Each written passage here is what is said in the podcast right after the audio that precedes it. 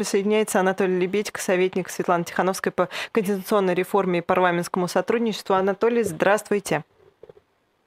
Здравствуйте. Доброе утро. Слушайте, но э, вопрос, э, я, я понимаю, что, наверное, у вас нет на него ответа, но я вас не могу спросить, известно Пригожин в Беларуси или не в Беларуси? Хороший вопрос. Я думаю, он интересует э, многих э, белорусов. Есть э, разная информация, она просачивается. Есть уже утверждение, что якобы не только сам Пригожин, но и некоторые вагнеровцы с семьями уже переехали в Могилевскую область. Кто-то утверждает, что даже чуть ли не какие-то колонны начали проникать на территорию э, Беларусь. Но пока документального подтверждения этому э, нет. Это только ссылки на какие-то телеграм-каналы, близкие к Вагнеру или к околопропагандистским белорусским каналам. Как, по-вашему, Лукашенко на это согласился? Здесь может быть несколько версий. Чем может быть Пригожин интересен для Лукашенко? Ну, во-первых, как бизнес. Они могли бы, конечно, вести совместный бизнес в Африке, потому как э, пространство для Лукашенко скукожилось в последнее время. Где он может развернуться? Ну, вот африканский континент один из. И политический, ну и самое главное, там серкают алмазы, таблица Менделеева, это может привлекать. Э, там же есть и, и интерес э, и Пригожина. А чем еще интересен? Ну, благодаря вот этому недомятежу Лукашенко сокращает, увеличивает, простите, увеличивает поводок, на котором он находится от Путина и от Кремля. Вот его позиционирование во всем этом конфликте мне дает возможность сказать, что россияне, я вас спас от гражданской войны надо как-то реагировать. Каким образом? Ну, Лукашенко интересует всегда деньги. Деньги и еще раз э, деньги. Но и позиционирование в общественном пространстве, он бы был не против, чтобы Путин его больше позиционировал как партнера, потому как последнее время э, субъектность Лукашенко настолько скукожилась, что ее вообще не видно. Вот э, ему нужно быть э, все-таки не вассалом в общественном таком восприятии, а неким равным партнером. И Лукашенко попробует это монетизировать. Вот что касается присутствия вагнеровцев на территории Беларуси, тут я небольшой сторонник этой идеи, этого предложения, которое звучит как э, лагерь на 8 тысяч вагнеровцев под Осиповичами. Я думаю, Пригожину будет тесно и душно в Беларуси, его претензии на политическую составляющую, они будут очень заметны, и так или иначе это приведет к неким столкновениям а, его и Лукашенко. Но Пригожин тоже заинтересован в деньгах. Какие, простите, сейчас деньги в Беларуси вообще? Ну да, не поедешь же он убирать картошку. Ну, а да. давайте голосование запустим, если да. позволите. Э, Пригожин для Лукашенко скорее опасен, скорее полезен. Два варианта ответа. В Ютубе начнется наше голосование, мы чуть позже подведем итоги. Итак, Пригожин для Александра Лукашенко скорее опасен, скорее полезен. Если мы... Да. Давай. Ну, Не, пожалуйста. А, у меня к вам сразу два вопроса по итогу того, что вы сказали. Во-первых, а, понятно, что лагеря вагнеровцев а, в Беларуси вряд ли это приветствуется, но и меня, например, волнует вопрос, что Александр Григорьевич, он же не может не понимать, что если Пригожин, собственно, со своей армией шел на Москву, то что ему вообще мешает пойти на Минск? Это, это соответственно, первый вопрос, а второй я вам, да, вы ответьте, я вам потом. Да, для меня это звучит не как вопрос, а как э, утверждение.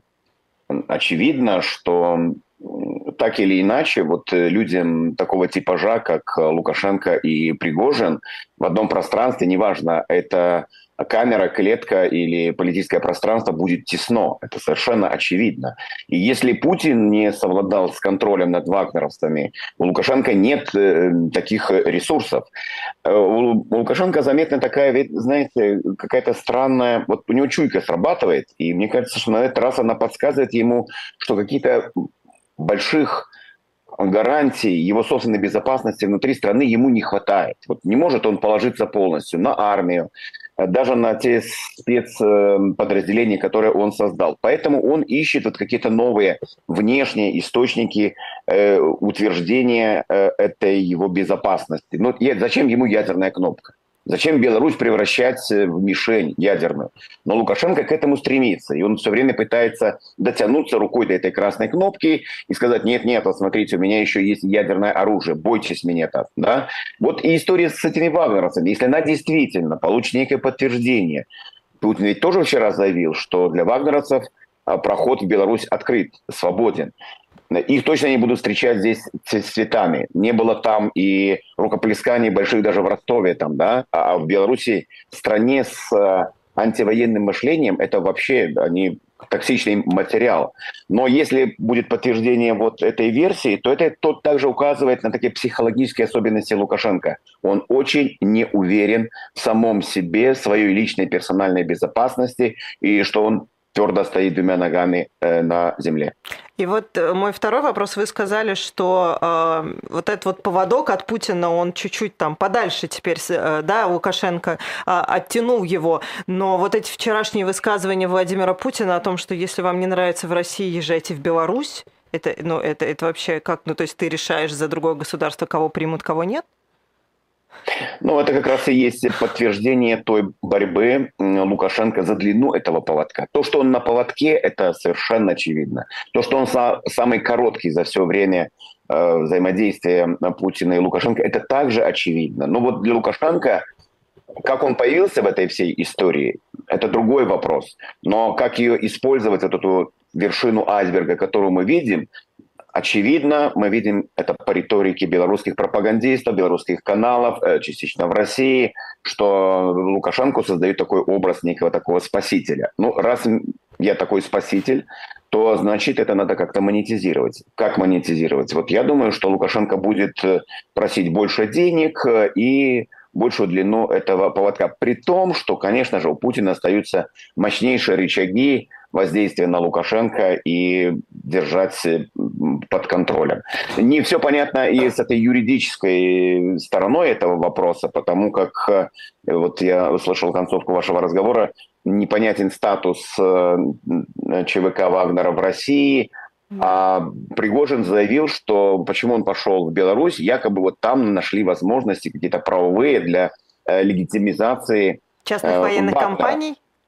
Да, но у нас также э, нет э, такого законодательства, которое бы регулировало. Есть, конечно, у нас общий такой тренд недозаконов, и в него, конечно, вагнеровцы впишутся, но не более того. А, у меня такой вопрос. А, я думаю, что если Путин фактически отпускает, да, и даже благословляет вагнеровцев на, а, соответственно, перемещение в Беларусь, и какой-то статус там тоже пока дает Пригожину, судя по всему, хотя не очень понятно, что его ждет, там клетка, яма или наоборот там лагерь с каким-то количеством, с каким-то даже финансированием, а, то как Лукашенко собирается, то есть основной запрос Путина это Пригожина держать под контролем. Вот может ли Лукашенко это, насколько у него хватит ресурсов вообще, чтобы с ним справиться? Как вы думаете? Здесь многое зависит, конечно же, от э, Пригожина, какую он стратегию выбирает. Если это затихарится на какое-то время, то он может принять и правила Лукашенко. Mm. Лагерь, э, его люди, и периодический выход э, пресс-релизов э, с, неким э, содержанием.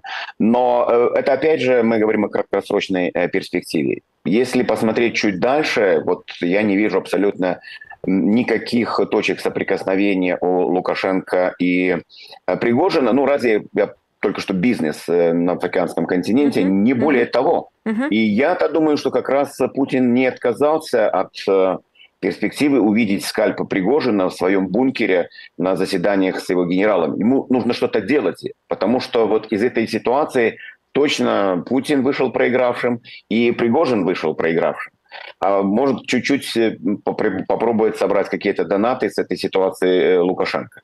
Но и риски основные тоже на его стороне. Прости, если ты позволишь, вот просто и в чате есть вопросы. Анатолий, а какие, как вы можете охарактеризовать отношения Пригожина с Лукашенко с учетом вот этой истории 2020 года. И можете ли вы напомнить, потому что я как раз про нее вспоминала, задержание 33 вагнеровцев а, на территории Беларуси в 2020 году. Лукашенко же довольно помпезно их задержал, потом, насколько я помню, вся эта история слилась, он их отпустил, то есть они договорились. Там в чем был смысл и чем и к чему и какие были выводы из этой истории? Ну, вначале это преподносилось как заговор заговор, тоже какой-то, ну, нельзя сказать здесь недомятеж, но заговор против суверенной Беларуси со стороны россиян. И звучание было очень жестким, Лукашенко топал ногой, и говорил, что это все обращено против него и указывал ясно перстом в сторону э, Кремля. То это был скандал якобы политический. 33 вагнеровца отправились на территорию Беларуси из России свергать режим Лукашенко. Дестабилизировать ситуацию. Так, интересно, да. да. Дестабилизировать ситуацию. Было, да, в, в информационном пространстве именно такой был посыл и, и такое было восприятие. А, но после этого, да, все закончилось тем, что Э, их, э, им пожали руку и отправили. Э, вторая часть этой истории – это якобы ненавистные украинцы, они вот это все срежиссировали, инсценировали и пытались разрушить вековые добрые отношения между Красным домом и Кремлем. Это, это концовка. Но вначале это был политический и серьезный скандал. Что еще можно из, с, вспомнить из истории? Ну, когда случился Э, казус, конфликт, скандал с задержанием самолета и, посадкой. Вот э, тогда Пригожин разразился «Слава, слава, слава Лукашенко». Вы и имеете в виду сказал... Протасевича и Сапегу? Это Совершенно самолет? верно, угу. да. да. Вот э, тогда он отметился таким постом, очень восхваляющим Александра Лукашенко, сказал «Браво, вот это пример, как надо себя вести». Ну, вот такое э, террористическое мышление, которое присутствует, есть у Пригожина, он выдал его в эфир. Угу. Ну, просто, насколько я помню, там же еще на, по факту оказалось, что это какие-то вагнеровцы, охранники каких-то нефти, нефтяных вышек чуть ли не в Латинской Америке, которые просто вылетали через Минск. Там такая была история же, да? Ну, это была версия э, прочтения этой ситуации из э, Москвы. Mm-hmm. Они говорят, ну, это ребята просто, да, вахтовики, они, ну, все же где-то зарабатывают деньги. Mm-hmm. Ну, вот и они. Э, это просто ехали вахты. Но их э, ведь э, задержали, там у них было и оружие, и и понятно, что это не было санкционировано на уровне спецслужб. Даже если проезжают такие группы по территории Беларуси, ну, должно быть уведомление ФСБ уведомляет КГБ, а вот этого ничего не было. То есть они проезжали, не уведомляя э, белорусские спецслужбы. И э, вот это привело к тому, что было такое красивое задержание, там красивые видео, ролики, как вагнеровцев, якобы непобедимых, таких мощных, вот просто-напросто уложили мордой в пол, и Лукашенко тогда еще демонстрировал свои мускулы, свою мускулатуру. Смотрите, мы, в общем-то, держим ситуацию под контролем. Неважно, кто это, с Запада к нам пришли или россияне, я здесь хозяин, я здесь слежу за ситуацией. Конечно, это должно быть на, на уровне там, памяти, и я думаю, что Э, скорее всего, Пригожину также напомнит, там, полушутя, но ты здесь, но, извини, здесь хозяин я. Наталья, вот мы все время говорим про безопасность э, Лукашенко от всей этой ситуации, да, но вообще, конечно, говорить про Беларусь и безопасность – это какой-то оксюморон сейчас абсолютный. А, но вот мы видели, что колонна, ну, какую-то колонну мы видели, да, там, за Пригожиным, когда они шли в сторону Москвы. Понятно, что какая-то, а, то есть есть информация, что какая-то часть этой колонны, она там вернулась э, в зону боевых действий, да, и непонятно, какое количество вагнеровцев вместе с Пригожиным находится на территории Беларуси, и находятся ли они. А Пригожину безопасно, как вы думаете, вообще находиться на территории Беларуси? То есть ему ну, кто-то может да. гарантировать безопасность на территории Беларуси? Я думаю, только Путин может гарантировать безопасность на территории Беларуси. Но, конечно, я бы не ожидал, что вот завтра Э, там товарищ новичок придет и постучится к э, Пригожину. Э, Все-таки надо сохранять лицо. Путин сказал, что они не просто свободны, они идут в Беларусь. Лукашенко сейчас играет в образ вот такого спасителя под его какие-то гарантии. Поэтому осталось осадок, и он такой большой внутри внутри Путина. Я думаю, что месть, она придет, но не так э, быстро, потому как это в первую очередь затрагивает, конечно же, самого Лукашенко, его восприятие. Ему же нужно показывать, что он человек э, слова, сказал, сделал. Если этого не будет, то рушится вот остаток, что есть у Лукашенко. Это вот э, его полувоенная хунта, это военная составляющая. Ну тогда, если ты не сможешь обеспечить безопасность э, Пригожину, которого ты взял под некие поручительства, где гарантия, что ты нам, нас можешь уберечь от чего-то. Так будут думать генералы, за генералами полковники и так дальше. А вчера должно было быть выступление вечером Лукашенко, которое анонсировали вместе с Путиным. Во-первых, почему, как вам кажется, его вчера не было? И во-вторых, есть ли у вас какие-то ожидания от этого выступления, которое перенеслось на сегодня?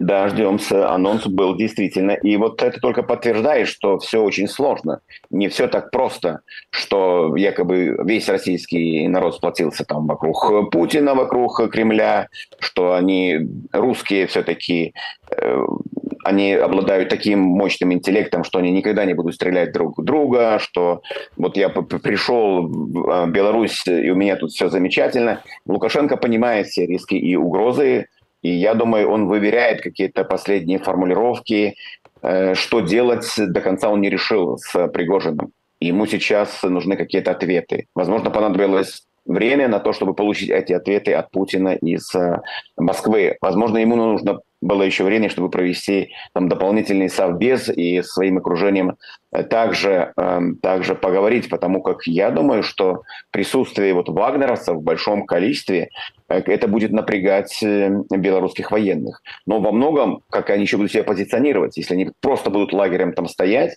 и рассматриваться как некая защита дополнительная для Лукашенко, то ядерное оружие хранить, простите. Да, ядерное оружие. Ну, э, это же уже это собственность э, Путина. Для Путина это уже будет выглядеть э, Опасность. очень ну, плохим, значит, взял, нанял Пригожина охранником, а он же предатель все-таки по терминологии Путина. Поэтому, да, Лукашенко взял тайм-аут, он пытается вот эти все знаки препинания расставить, казнить нельзя помиловать, и где они будут расставлены, чтобы выйти уже в общественное информационное пространство и иметь некий план действий. Значит, вчера этого плана не было.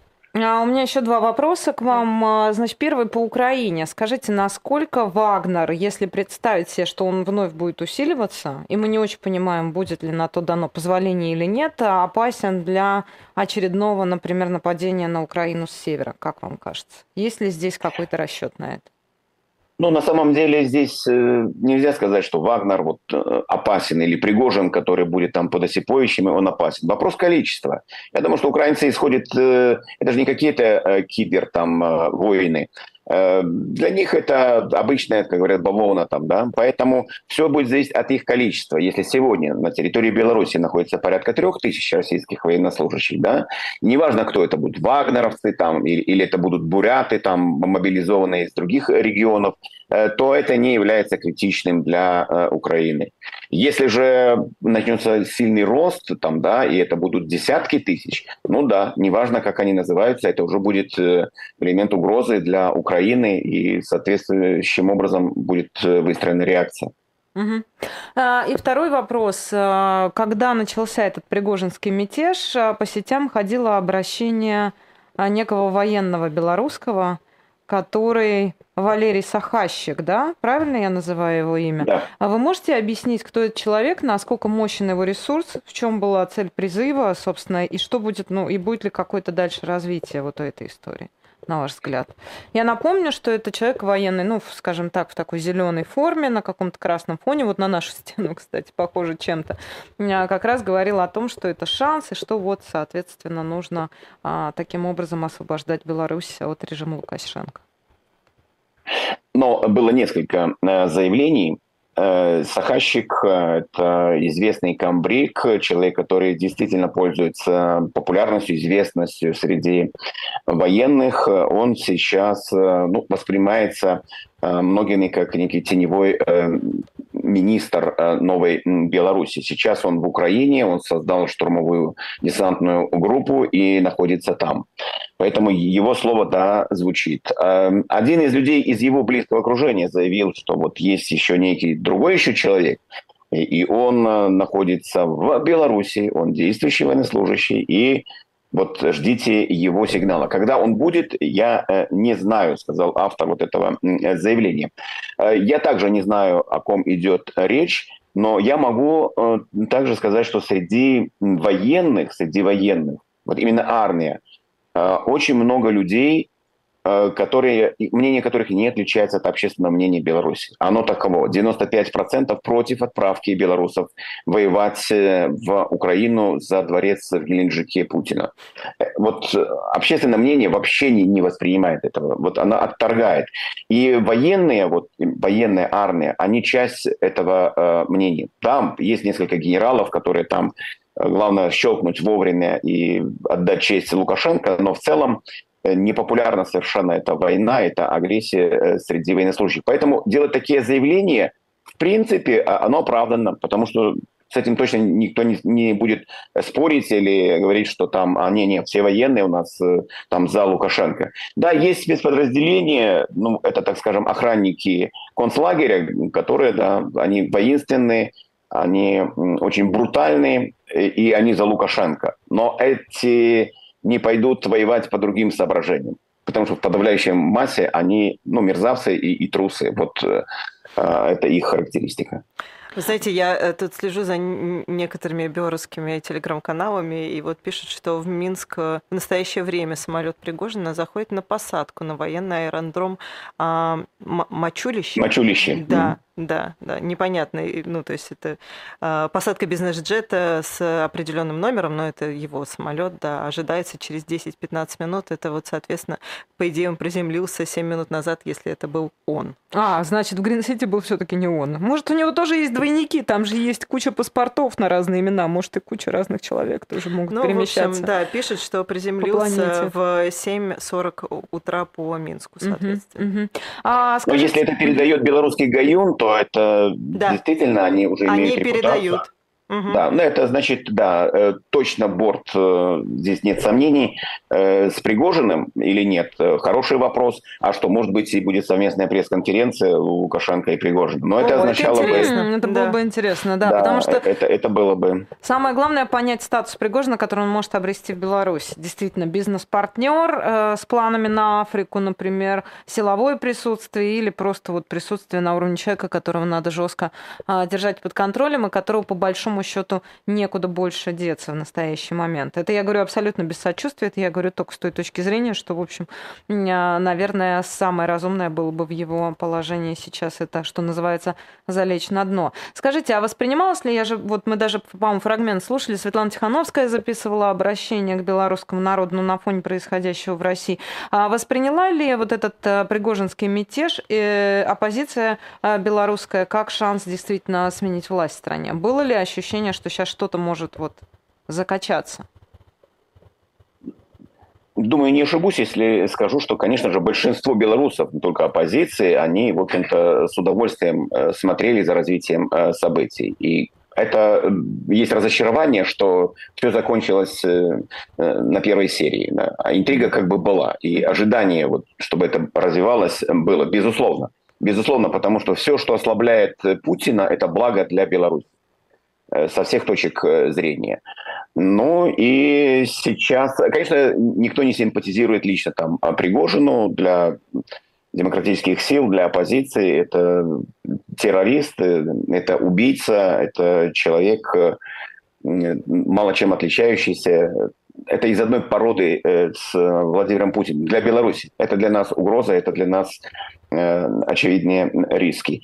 Э, поэтому, да, есть только сожаление, что это закончилось вот э, так быстро. Не было сериала, а мы хотели. А может быть и будет, мы этого не знаем, Анатолий. Да, давайте... Да, время, время покажет. Я думаю, что время тут еще одна, точно. может быть, версия. Вот Беларусь ведь не первый раз принимает разное токсичное, вот то, что можно было бы не сказать не дипломатично, к нашим берегам а, плывет.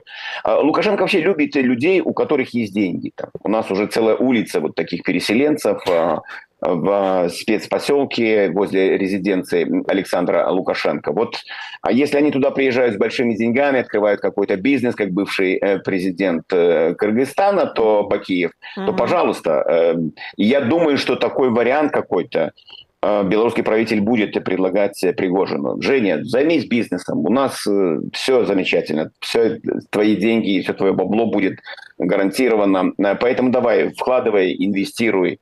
Но, опять же, мне кажется, что Пригожину деньги нужны немного для других э, целей. Ну, вот именно. А пацанов куда девать? Значит, начнутся силовые захваты и какой-нибудь дележ имущества на территории Беларуси. А смотрите, у нас голосование. Мы спросили, опасен ли а, Пригожин опасен для Лукашенко? Скорее опасен или скорее полезен Пригожин для Лукашенко? Анатолий, как бы вы проголосовали? Если вот надо выбрать именно из этих двух вариантов. Ну да, это есть у меня бы были третьи варианты, но я думаю, что здесь больше рисков и опасностей, чем а, плюсов. Скорее опасен. Давайте посмотрим результат 56 на 44. Ну, то есть вот колебания, да, это всегда, это всегда интересно в вопросах общественного мнения. Колебания. 56 считают, что скорее опасен, 44 считают, 44% считают, что он скорее полезен. Спасибо. Спасибо большое. С нами на связи был Анатолий Лебедько, советник Светланы Тихановской. А, спасибо вам, Анатолий, за это интервью.